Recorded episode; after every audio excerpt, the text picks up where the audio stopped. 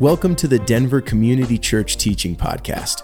Whether you attend our 10 a.m. gathering on Sundays here in Denver, are just checking us out, or listen every week from far away, our hope is that by engaging with Scripture, together we can explore and participate in the life of Jesus so that we can be a healing presence in our world. As you listen to this teaching, allow it to begin a conversation between you and God, you and the Bible, and you and your community. If you have any questions about DCC or this teaching, you can email us at info at denverchurch.org. To get connected or find out more about what's going on in and around our community, you can visit our website at denverchurch.org or download our app by searching Denver Community Church in the App Store. And if you want to financially support the healing work we are doing as we invest in our community while setting aside 20% of every dollar given to support our partners locally and around the globe, you can text the words Denver Church to 77977. That's Denver Church to 77977. Know that spaces like ours can only exist through the radical generosity of those who call DCC home. Thank you for being here. Let's get to the teaching. Good morning and welcome to the first week of Lent. As I look around the room and I think about the many faith journeys you all have shared with me, I realize that we probably have a wide variety of experiences with the Lenten season. For some of you, I know you grew up in a more liturgical tradition. You probably are well versed in why we celebrate Lent and you probably have a long history with Lent. For some of you, maybe Lent was one of the few seasons of the liturgical calendar that you were aware of. Maybe your church didn't really follow the, the calendar all that closely.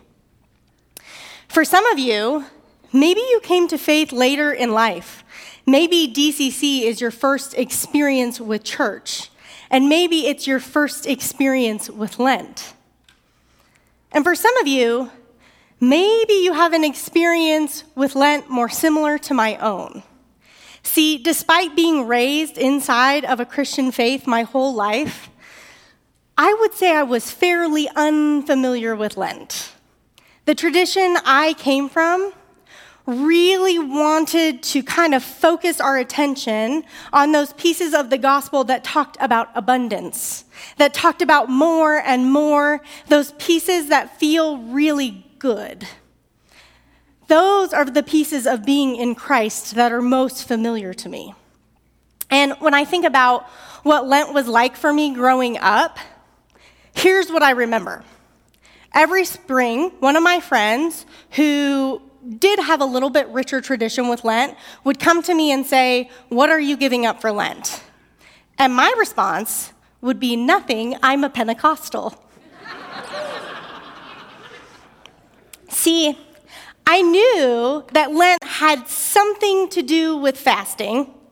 And I knew that for some of my friends, Lent had something to do with giving up meat on Fridays, though that particular tradition I was not aware of because I knew about the traditions of other Christians. I was aware of that because of McDonald's filet of fish.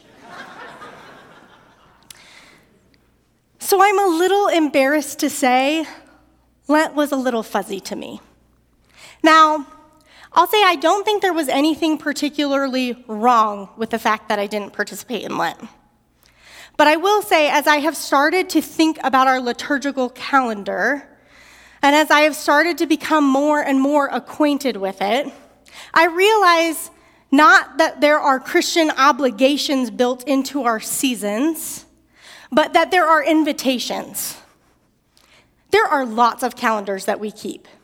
We keep work calendars, we keep school calendars, we keep kids' calendars, we keep sports calendars, we keep a church calendar.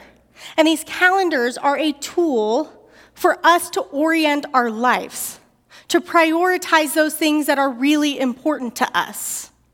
Our life is filled with seasons, and our faith is no different. In her work on the liturgical year, Joan Chittister, who is a nun and theologian, says this Like a great water wheel, the liturgical year goes on relentlessly irrigating our souls, softening the ground of our hearts nourishing the soil of our lives until the seed of the Word of God itself begins to grow in us, comes to fruit in us, ripens in us the spiritual journey of a lifetime. So goes the liturgical year through all the days of our lives. It concentrates us on the two great poles of the faith the birth and death of Jesus of Nazareth. But as Christmas and Easter trace the life of Jesus for us from beginning to end, the liturgical year does even more. It also challenges our own life and vision and sense of meaning. Both a guide to greater spiritual maturity and a path to deepen spiritual life. The liturgical year leads us through all the great questions of faith as it goes. It rehearses the dimensions of our life over and over for us all the years of our days. As I think about that, and I think about our passage this morning, I realize that this passage calls me to reflect on some of those pieces of faith that are a little bit harder for me to stomach. I realize that being in Christ is both being there in Christ's darkest days and yours, and also being there for the resurrection. See, when Lent was initially uh, brought about. It was the fourth century, and it was a means to prepare people for the Christian life. Those who were coming to faith for the first time, and also those who had apostatized or those who had rejected the faith, usually in light of persecution. Lent serves as a reminder that our faith is about celebration and it's also about suffering. This morning, we are in Matthew chapter 26. We'll be looking at verses 47 through 56. The words will appear on the screen behind me, um, but also if you would prefer a paper Bible, there will be one under one of the seats in front of you or around you. Our text says this While he was still speaking, Judas, one of the twelve, arrived. With him was a large crowd armed with swords and clubs, sent from the chief priests and the elders of the people. Now the betrayer had arranged a signal with them. The one I kiss is the man, arrest him. Going at once to Jesus, Judas said, Greetings, Rabbi, and kissed him. Jesus replied, Do what you came for, friend. Then the men stepped forward, seized Jesus, and arrested him. With that, one of Jesus' companions reached for his sword, drew it out, and struck the ear of the, uh, uh, and struck the servant of the high priest, cutting off his ear. Put your sword back in its place, Jesus said to him, for all who draw the sword will die by the sword. Do you think I cannot call on my Father and he will at once put at my disposal more than 12 legions of angels? But how then would the scripture be fulfilled that say it must happen in this way? In that hour, Jesus said to the crowd, Am I leading a rebellion that you have come out with swords and clubs to capture me? Every day I sat in the temple courts teaching, and you did not arrest me. But this all has taken place that the writings of the prophets might be fulfilled. Then all the disciples deserted him and fled. As I read this passage, I realize it's a fairly unpopular one. Now, when I say unpopular, I don't mean unfamiliar. See, I find that most people, whether they count themselves in the faith or just adjacent to it, are familiar with this story.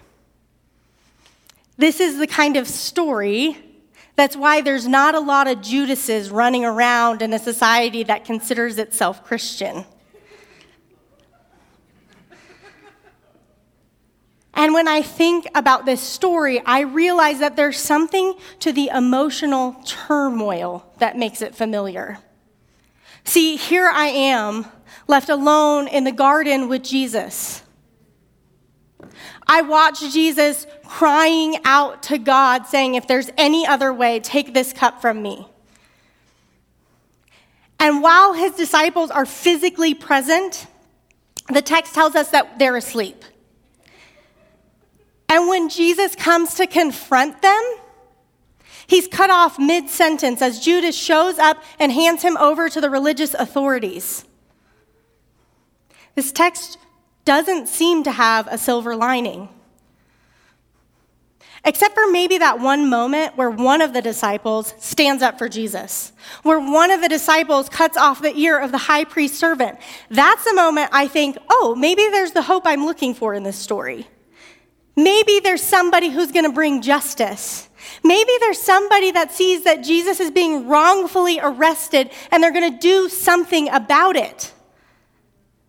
But then Jesus rebukes that disciple, the disciple that John will later identify as Peter. And we're left with this sentence Then all the disciples deserted him and fled. What's interesting is this passage isn't just familiar to you and I. It's not just familiar to a post crucifixion crowd. This passage and this story with Peter would have been familiar to Matthew's contemporaries. It would have been familiar to the disciples before they ever showed up in the garden on that day. See, as the saying goes, history has a way of repeating itself. And what happens here in the garden with Peter and that uh, the priest servant, this is a repeat of history. Roughly 150 years before Jesus' birth, before the Romans have taken over the Greeks, the Jews are living under Hellenistic rule. And there is a ruler by the name of Antiochus that decides that the Jews' way of life is anti Hellenism. So, what he does is he goes into the temple of the Jews and he slaughters a pig on the altar of the Jews to the god Zeus.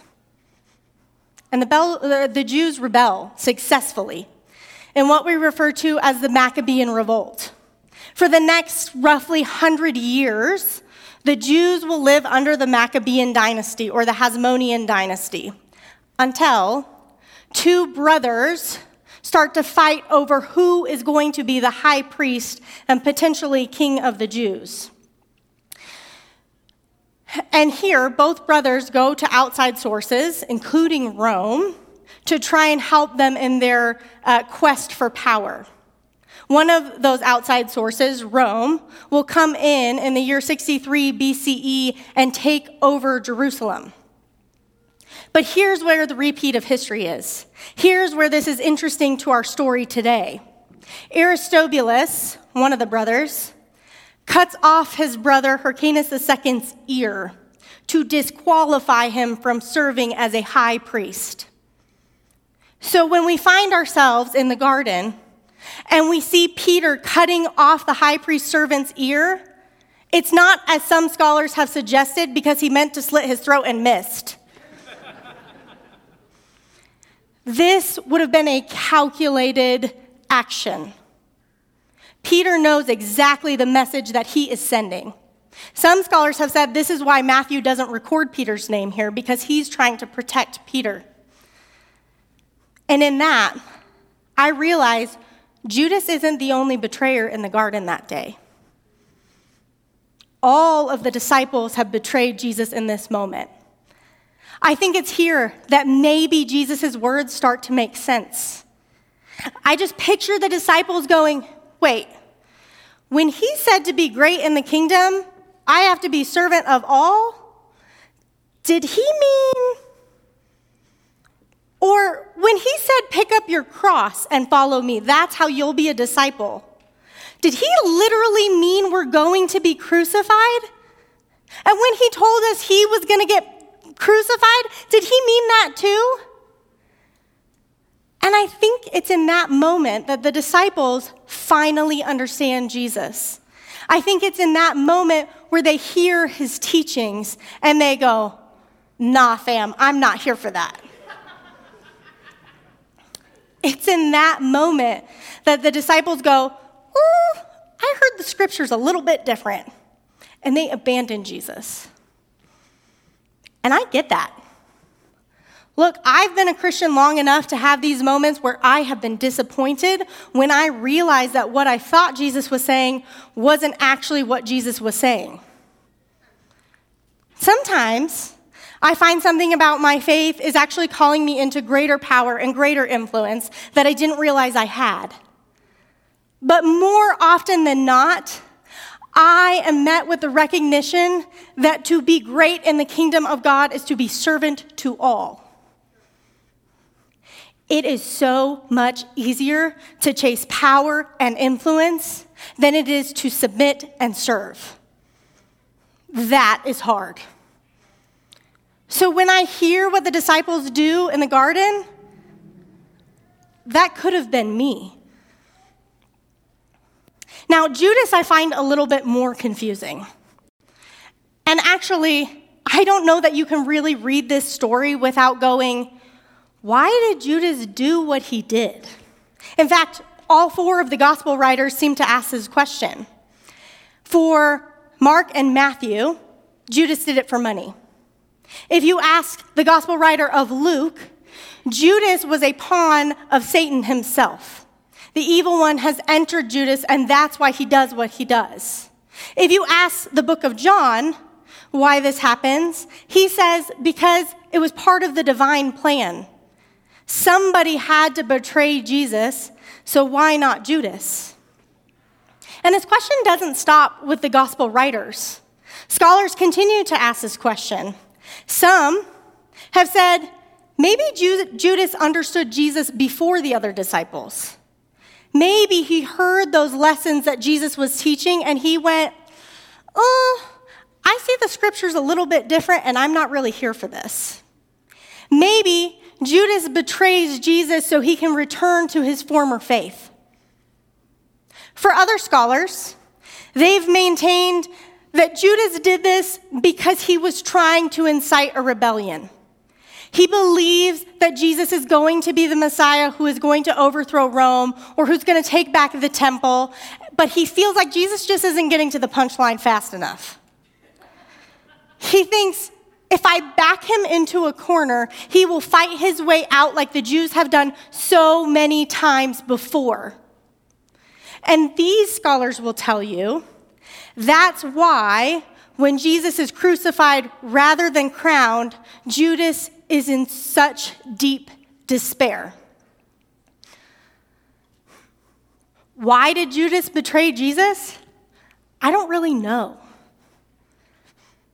And while I get the disciples in this story, while I can see myself right alongside them, while I'm left kind of scratching my head when I think about Judas and why he did what he does, who I find completely confusing in this story is Jesus.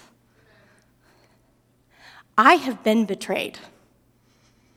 If I asked you to raise your hands, I would be shocked if anyone's hand was left down.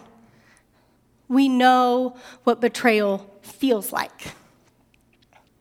Recently, I was introduced to the work of Holly Kinley. She is a marriage therapist who has devoted her life's work to the work on betrayal.